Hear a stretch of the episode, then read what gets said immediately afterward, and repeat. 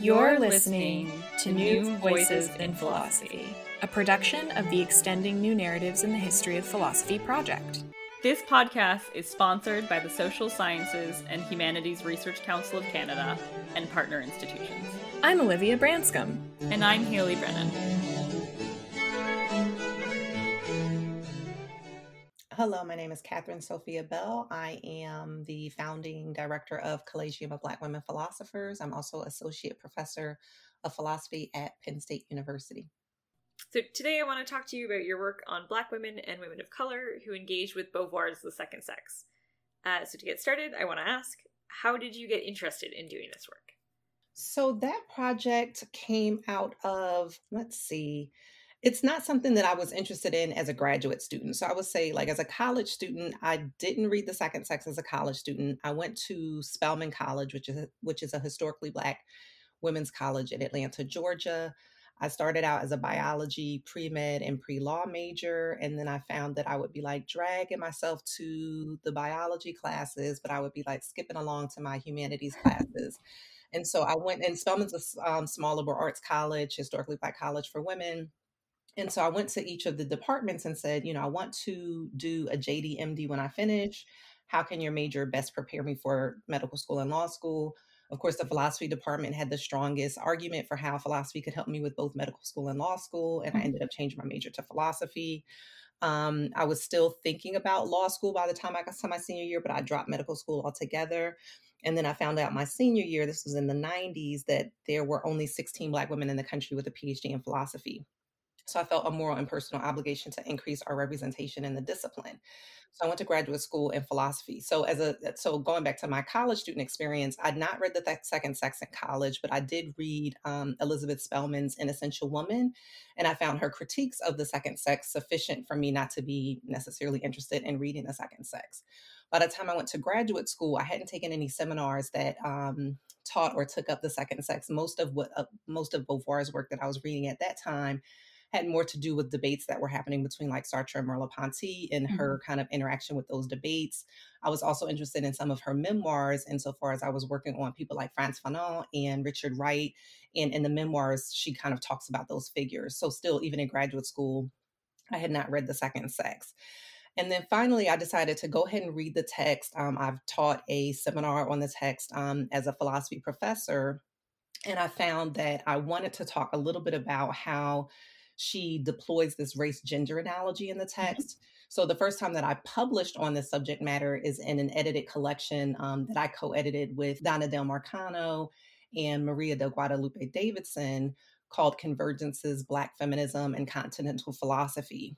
And I contributed a chapter in that edited collection on the race gender analogy in Beauvoir's The Second Sex in Sartre's Respectful Prostitute. So that was published back in 2010. Even at that time, I didn't expect to do a whole book on this project, mm-hmm. but the issue kept coming up. And eventually, I had graduate students who were working on it and other things. And so I decided to go ahead and do a full book project on it. But the, the, the starting point was that chapter in the Convergences um, anthology. What are some of the names and the projects of the figures that you're working on? Absolutely. So in that initial chapter, again, I was looking at Sartre and Beauvoir, and then I was also looking at Anna Julia Cooper as one mm-hmm. example of someone who later I would publish a piece talking about proto-intersectionality. So Cooper, as early as 1892, was already talking about how the Black woman is presented with both the race question and the woman problem, but is an unknown or unacknowledged factor in both, right? So she's already getting at what we later would call intersectionality. Um, I've gone as far back as Maria Stewart to talk about um, how she, as early as 1831, was offering a kind of proto intersectional approach to race, gender, as well as class.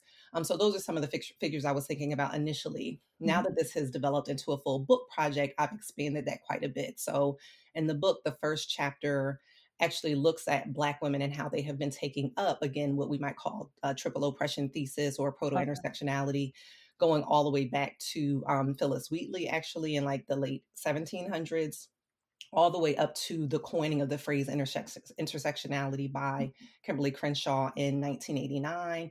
So that's the first chapter. The second chapter focuses on Claudia Jones. Okay. So in 1949, Claudia Jones wrote An End to the Neglect of the Problems of Negro Women.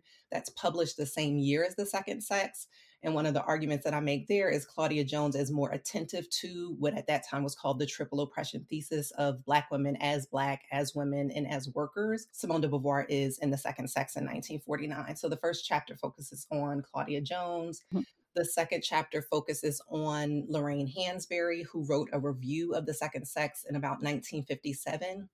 That review was not initially published in the 1950s, but it did get published in Beverly Guy Sheftall's Words of Fire, which was published in 1995. Mm-hmm. And even though that review by Hansberry has been available for over 20 years now, it's still not cited very frequently or engaged very frequently in the secondary literature on Beauvoir and the second sex.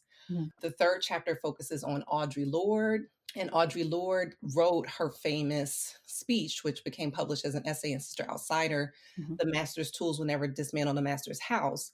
Well, that speech was initially presented at a 30th anniversary conference on the publication of The Second Sex. And so I talk about that connection with that particular conference context in which um, Audre Lorde presented that speech.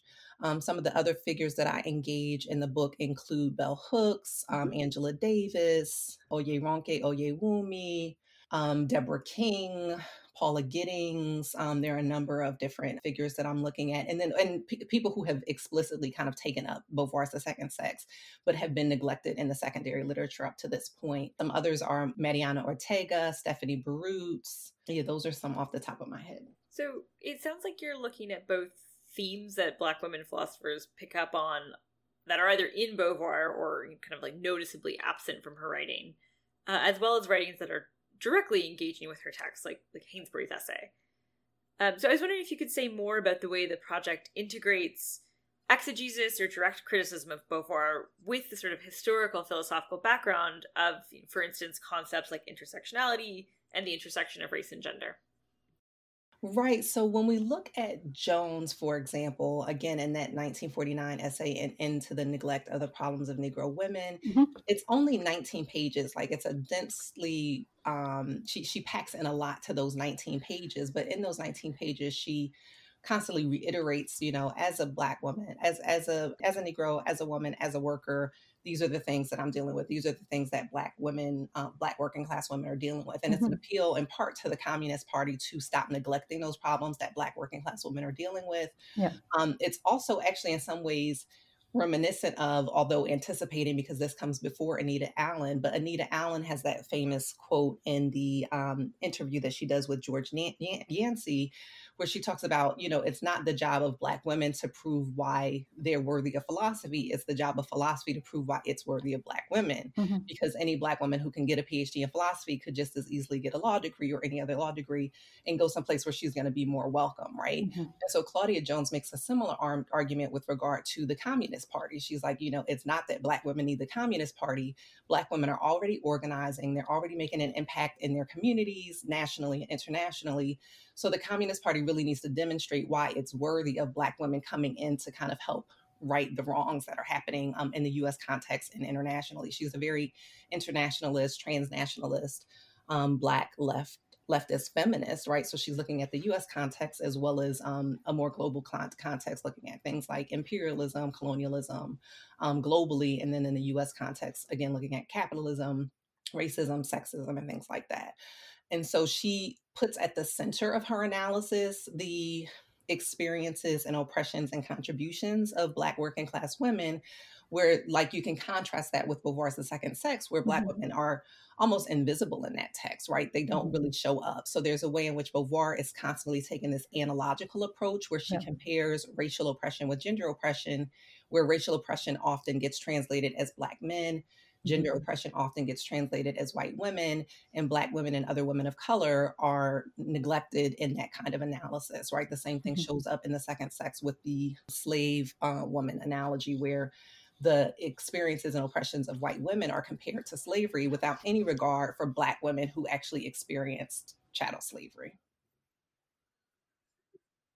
So, so I wanted to pick up on that Allen quote uh, about philosophy having to prove that it is worthy of Black women um, and use it as an opportunity to ask you what you think the value is in naming these Black women thinkers as philosophers. So they're very clearly like writing about philosophical topics like intersectionality and, and oppression, um, and even right working on what we recognize as, as clearly philosophical texts, like the Second Sex. But Hansberry right, is more often called a playwright, and Jones, you know, referred to as a journalist. Um, so especially in the context of the project for which I'm interviewing you, this new narratives project, which you know part of the ethos of the project is going back and identifying historical thinkers as philosophers. I wanted to ask what are your thoughts on the importance of giving these thinkers the label philosopher? Right. So I do call um, all of these figures philosophers. It's interesting because even if we start with Simone de Beauvoir or even someone else that I've written a book on, Hannah Arendt, mm-hmm. these are two people who were trained as philosophers who rejected the label and title of philosophy, right, mm-hmm. or philosopher. So Arendt tended to refer to herself as a political thinker rather than a philosopher. Beauvoir tended to ref- um, refer to herself as a writer more so than a philosopher, even though they're formally trained in the discipline of philosophy, right? Um, but I'm someone who is very expansive in how mm-hmm. I conceptualize what philosophy is and who counts as a philosopher, right? So I often will give the example of how, in a typical philosophy class, history of philosophy class, people that's focused on the Western philosophical tradition, people will start with the pre-Socratics with Thales and water, right? And these mm-hmm. these fragments, right? And so I'm like, if Thales and water counts as philosophy, then anything goes. Like you can't tell me Claudia Jones yeah. or Audre Lorde or Bell Hooks are not philosophers, right? And then even someone like Belle Hooks. I mean, the title of my book is Beauvoir and Bell, B E L L E, which is my last name. Uh-huh. that title is derived from an essay published by Bell Hooks in 2012 called Beauvoir and Bell, B E L L, for Bell Hooks, True Philosophers. And in that essay, Bell Hooks self identifies as a true philosopher alongside Simone de Beauvoir. And she mm-hmm. talks about how Beauvoir inspired her as a philosopher and as a thinker and as a writer but how she still was critical of Beauvoir for always thinking about um, gender without really being attuned to how gender is um, always already informed by race as well as sex, as well as mm-hmm. other kinds of um, things. So, still on this thread a little bit, um, I'd like to ask about the practicalities of getting going on such an expansive project. So, I think part of the problem, at least I see, with with these women not historically being labeled as philosophers, is that it can make them and their writings difficult to locate and then you know include in research. Mm-hmm. Um, so I'd love to hear first, you know, how you came to to find these figures and writings, and then second, um, what advice you have for someone who wants to take on a project like this one. Yeah, this is an interesting question. So, again, when I wrote that initial chapter in Convergences, Black Feminism and Continental Philosophy back in 2010, I wasn't envisioning doing a whole book project. It was like this was something that had kind of been problematic for me and how it showed up. Um, again, this race gender analogy and how it continually showed up. And so I wanted to write something about that. And then I had at least two graduate students who were working on Beauvoir and the second sex in some mm-hmm. way. And then I decided to write um, on Richard Wright later in his relationship to Beauvoir and to um, to Sartre. And so like Beauvoir kind of kept coming up that way. And then there were people like Margaret um, Peg Simons and Nancy Tuana and others who were just like, okay, there's some there's something here. Like people haven't really engaged this question in yeah. as nuanced a way as you're engaging it. So, you know, just see where it goes, right? And so those kind of promptings between my graduate students and other um, philosophers caused me to dig deeper a little bit. And then again, once I taught the second, so I, I, think I'm probably one of the few people who've actually taught the second sex in its entirety. I think, I mean, it's a huge text, yeah. right? And so a lot of times people will teach excerpts of it, but I mm-hmm. taught the second sex in its entirety in like a 400 level class, which at Penn State is like upper level undergraduates and graduate students.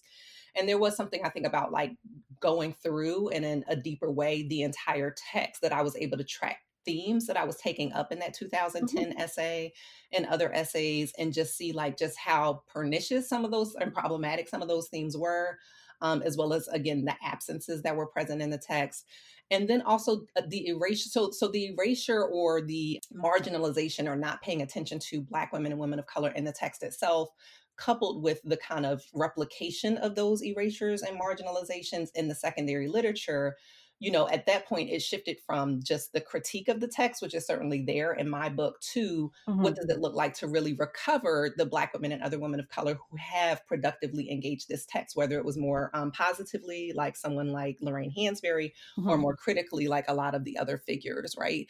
And so from there, I knew I wanted to do a chapter on Lorraine Hansberry because so little has been written on her review of this text, even though she gives a very in-depth review of this text that has again been available for over two decades but has yeah. largely been ignored even if it gets cited it's not actually engaged with any kind of um, depth um, I knew I wanted to do the Claudia Jones chapter um, when I was teaching an Africana graduate seminar, and we were teach. I was teaching Claudia Jones's essay, and and I, I, just for some reason the date stood out to me and i was like oh this was published the same year the second sex was published right and so what does it look like to look at how mm-hmm. jones is engaging certain issues in the very same year that beauvoir is engaging certain issues and how do they engage those issues from very different vantage points. Um, so I knew I wanted to do a Claudia Jones essay. And as I dug deeper into that, I found out that she actually is one of the earlier people to recover Simone de Beauvoir. So in the US context.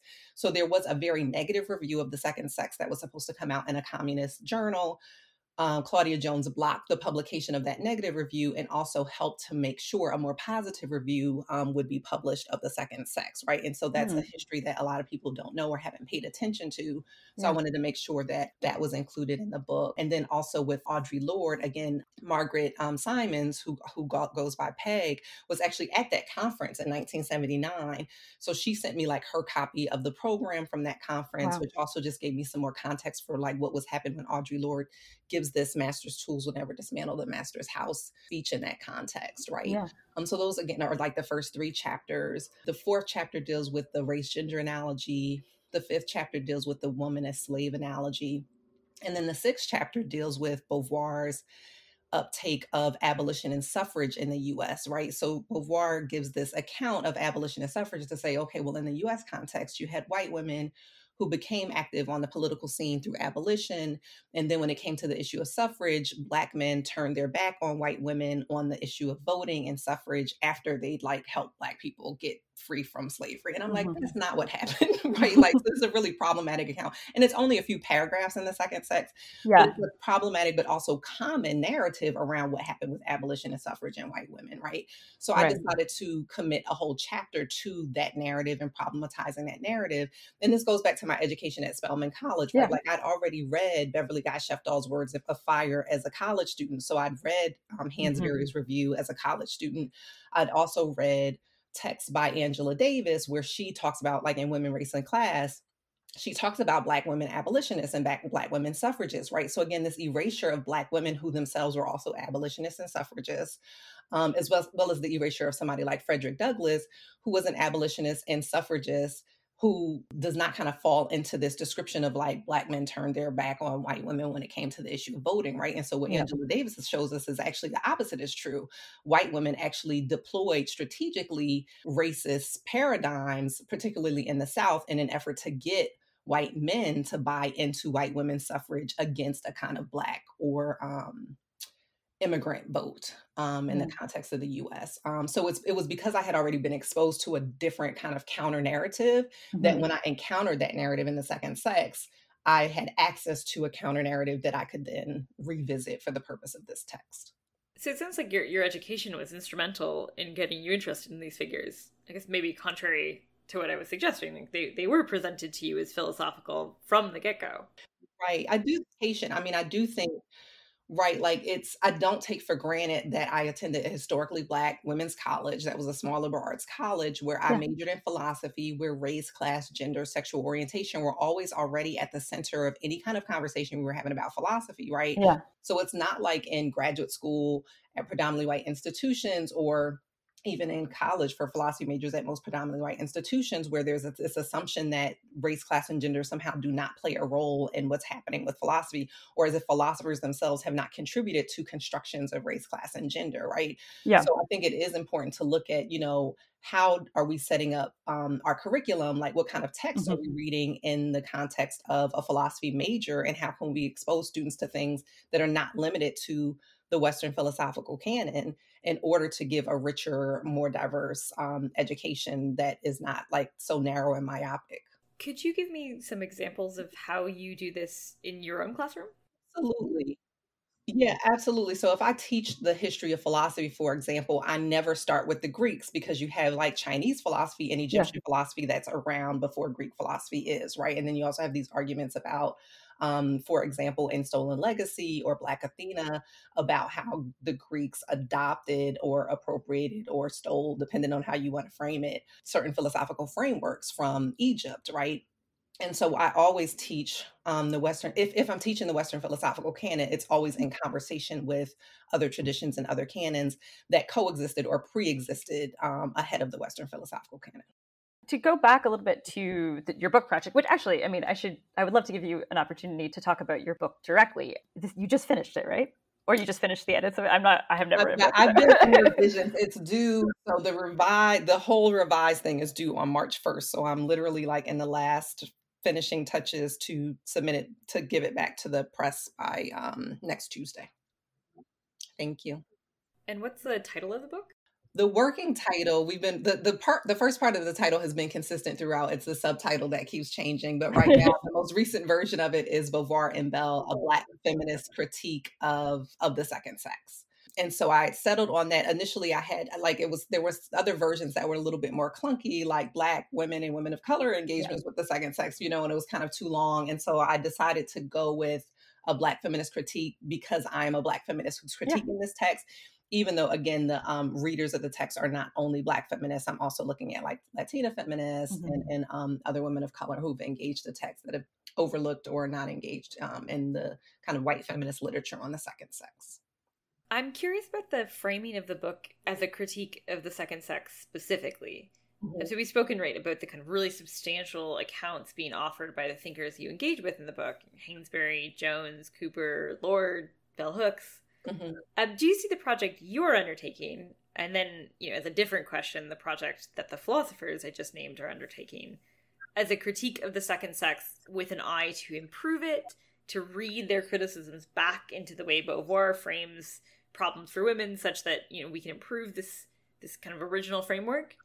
Or do you take them and then and then yourself as adding a distinct framework um, one that should either replace or at least be considered alongside beauvoir's so i will say for me i am not trying to um improve or rescue or save the second sex in any way but at the mm-hmm. same time i'm not saying let's stop reading the second sex right and yeah. so um in a similar approach as i took to my first book and i ran the negro question it's just like okay here is a major figure who's had a lot of influence on how we think about politics, how we think about the public, the private, and the social, right? So, what does it mean to take seriously the problematic ways in which somebody like Hannah Arendt engages questions of anti Black racism, questions yeah. of segregation, questions of colonialism and imperialism, right?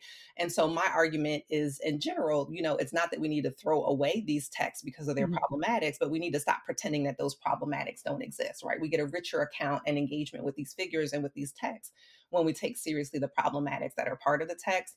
So I take a similar approach to the second sex, right? It's not that we should stop reading it. It has had a lot of influence, but what does it mean to take seriously these problematics that exist in the text instead of pretending that those problematics don't exist or um, being an apologetic for the problematics or, you know, being hyper defensive to try to kind of keep her intact? You know, what does it mean to kind of acknowledge what the shortcomings of Beauvoir in her text are without saying we need to stop reading the text altogether or we need to salvage or save the text, right? Mm-hmm. Um, so my approach has been, you know, on the one hand, I do want to take seriously the critiques and the problematics of the text.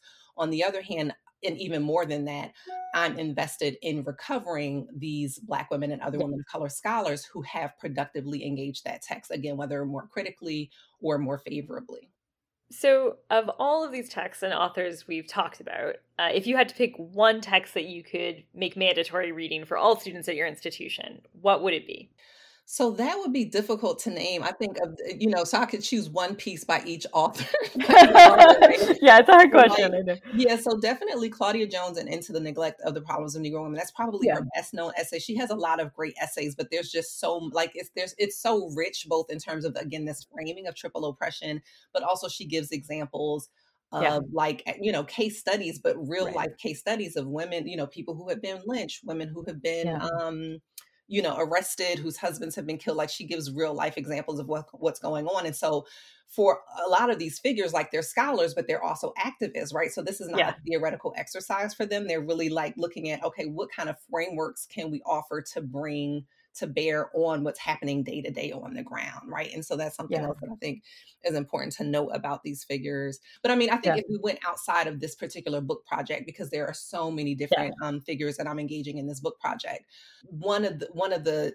writers that has really struck me like if i could get everybody to read this particular writer yeah it's actually octavia butler who is a novelist and afrofuturist and so I think any of her work would be helpful, but in particular, her parable series I find is very pertinent for like what we're living right now. So yeah. actually when, when the pandemic hit in spring of 2020, I was teaching a Simone de Beauvoir seminar and we stopped reading Beauvoir. I was like, Beauvoir is not going to save you here. Right.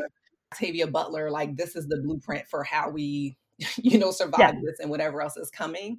Yeah. And so Octavia Butler, I appreciate because she takes ser- like she weaves yeah. in this kind of historical analysis and builds on like historical experiences, but doesn't get trapped in history, right? Like she's constantly looking toward the future and how can you pull from yeah. history and lessons from history in terms of oppression and how oppression has been resisted and apply that in nuanced ways with what's happening in the present and projecting out toward building a future right so there yeah. is just there are just so many resources available in octavia butler's work um, that she tends to be my go-to person if it's like if you can only read one person right now yeah octavia, octavia butler would be the person yeah, I, I, got so excited while you were saying this because it, it's such a wonderful experience, you know, and feeling to read philosophy that that resonates with your life and you know with what is actually happening in the world. Um, you know, that was definitely my mm-hmm. impression of the the Jones essay, which I was reading for the first time in preparation for our interview. You know, she appeals like not to metaphors or analogies, but to really concrete examples. Yep. Could you share a bit about how your students have reacted to and experienced these figures that we've been talking about? Yeah, definitely. I mean, for me, it is important to um, be able to connect what we're reading and what we're learning to how we're living. Mm-hmm. Um, you know, that is just for me part of the point um, so I'm constantly wanting to have discussion oriented classes where students can bring their whole selves into to the classroom and how they relate or don't relate to um, particular texts and things that like that that we're reading.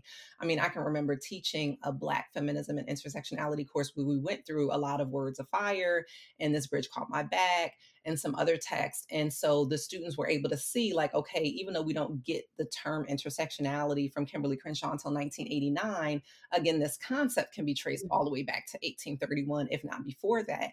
And so when they're able to actually read all of these texts in context, they see, like, oh, these themes have been coming up in various ways over time. And these are the ways I see them connecting to experiencing or not connecting to what I'm experiencing. And so, yeah, I think it is important to be able to see oneself in in different kinds of text or see what resources are available in text for how we live our um, how we live our lives with intention. Yeah, absolutely. Um, so moving away from the the content of your work to talk about your experience in philosophy, if you don't mind. Mm-hmm. Um, you mentioned earlier in our conversation that you felt a moral obligation to pursue a PhD in philosophy when you found out there was what 16 black women. Yeah, there were only 16 in the 90s. It's probably closer to 50 now, but um, back in the late 90s, there were only 16 black women in the country with a PhD in philosophy. And I know that you have gone on to to found the Collegium of Black Women Philosophers. So it seems that mentorship and especially representation are important to both your professional life and the work you do. So I was hoping you could speak to these spaces you've created and you know how that is connected with your work. Absolutely. I mean, so again, for me being a college student at Spelman College, there was just a built-in kind of um, mentorship and you know focus on students and developing students and um, you know helping everyone be their best and do their best. So that was just part of my college experience. Um, by the time I went to graduate mm-hmm. school, again going from historically black small liberal arts women's college to a predominantly white institution I decided there to start the B. Wells Philosophical Forum, which also focused on Black students in philosophy um, as a kind of support system for the graduate students who were there and potentially to recruit, you know, more graduate students into the discipline. So that was something that I did as a graduate student. And in many ways, it was duplicating support systems that I already had. And when I went into spaces where those support systems didn't exist, then I created those support systems. So I did that in graduate school. Yeah. Once I finished my PhD, and this was at the University of Memphis, I was able to finish in four years. So I stayed on that fifth year that I would have had a fifth year funding. I was offered a postdoctoral fellowship.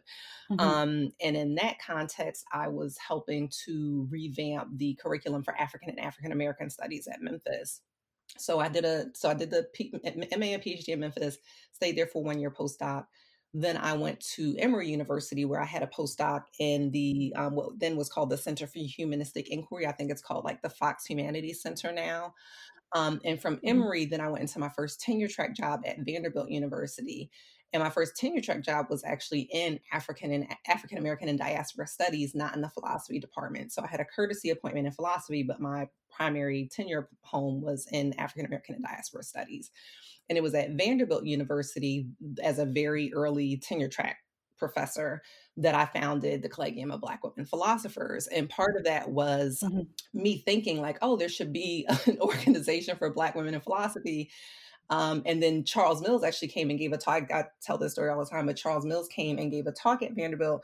And so he said, Hey, Kathryn, you know, what's going on with the Black women in philosophy? And I was like, I don't know. Like, somebody should definitely start an organization because I would definitely join the organization. Yeah. He was like, Kathryn, you're at Vanderbilt. They have money. You should spend their money. And I was like, you're right. So so I started, you know, I got very generous funding from Vanderbilt and I started the organization yeah. there in 2007. And then I was recruited to Penn State um, in 2008. And so Penn State has, you know, financially supported and sponsored the organization since I've been at Penn State. Yeah, I, I hope I hope you hear this from lots of people. Um, but it it's really incredible what you've done and the work you you do to kind of like make these spaces. You know, just like recognizing that it doesn't exist and then you are going to make it happen.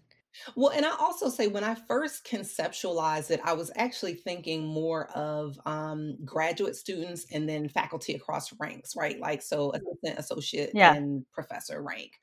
Um, but then once I started it and launched the website, you know, students are savvy, right? So I would have undergraduate students. Googling like Black women in philosophy.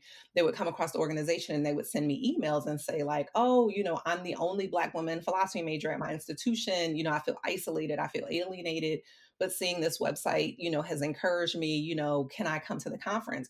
So initially, I was not necessarily thinking about undergraduate students when I conceptualized it, but I mm. expanded it to include yeah. undergraduate students because they reached out, you know, because they found it on Google. Mm-hmm. And so, um, so I was intentional once I started hearing from undergraduates to incorporate um, something for undergraduate students um, who were philosophy majors who would be interested in pursuing graduate studies in philosophy and then like supporting them through the pipeline, right, from undergraduate studies to graduate studies to the tenure track or even outside of the academy because some people have opted to you know get their phd in philosophy and and do something outside of the academy. So i always try to make sure that there's some kind of professional yeah. development around being in the academy but also options outside of the academy so at this point i kind of feel like you've given an answer many answers to my next question but you know maybe to put it together what do you think is lost when we don't teach and research these figures? Or alternatively with a positive spin what do you think is gained by doing so well, I mean, to be honest, I think the most interesting work being done in philosophy right now is being done by people who are not limited to this myopic, narrow vision of who a philosopher is or what philosophy is, yeah. right?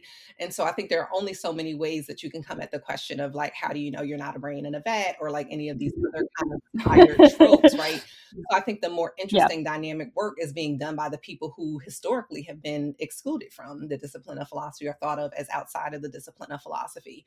Um, so I think there's just such yeah. a there's a whole world of resources and opportunities and different ways of thinking when you come at philosophical questions um, through various um, lenses or actually thinking through different types of philosophical questions that are going to be framed by people who are again not limited to a very narrow myopic um, view of uh, who or what is philosophy okay uh, so before we end i'd love to just hear about your future projects now that the book is wrapping up like at this point, so my first, again, my first kind of single author manuscript was on Hannah Arendt and the Negro question. And then I did this anthology on convergences, Black feminism, continental philosophy. And now I have this project coming out on Simone de Beauvoir. Hmm. Um, yeah and women black women and women of color engagements with the second sex and i've decided that you know i mean while i think these have been important critical projects i really want to put my energy into something different so like at this point i'm like i really do want to focus on black women and women of color and what they've done and what they said and how they did it um, as opposed to like these kind of yeah. i mean again i think these critical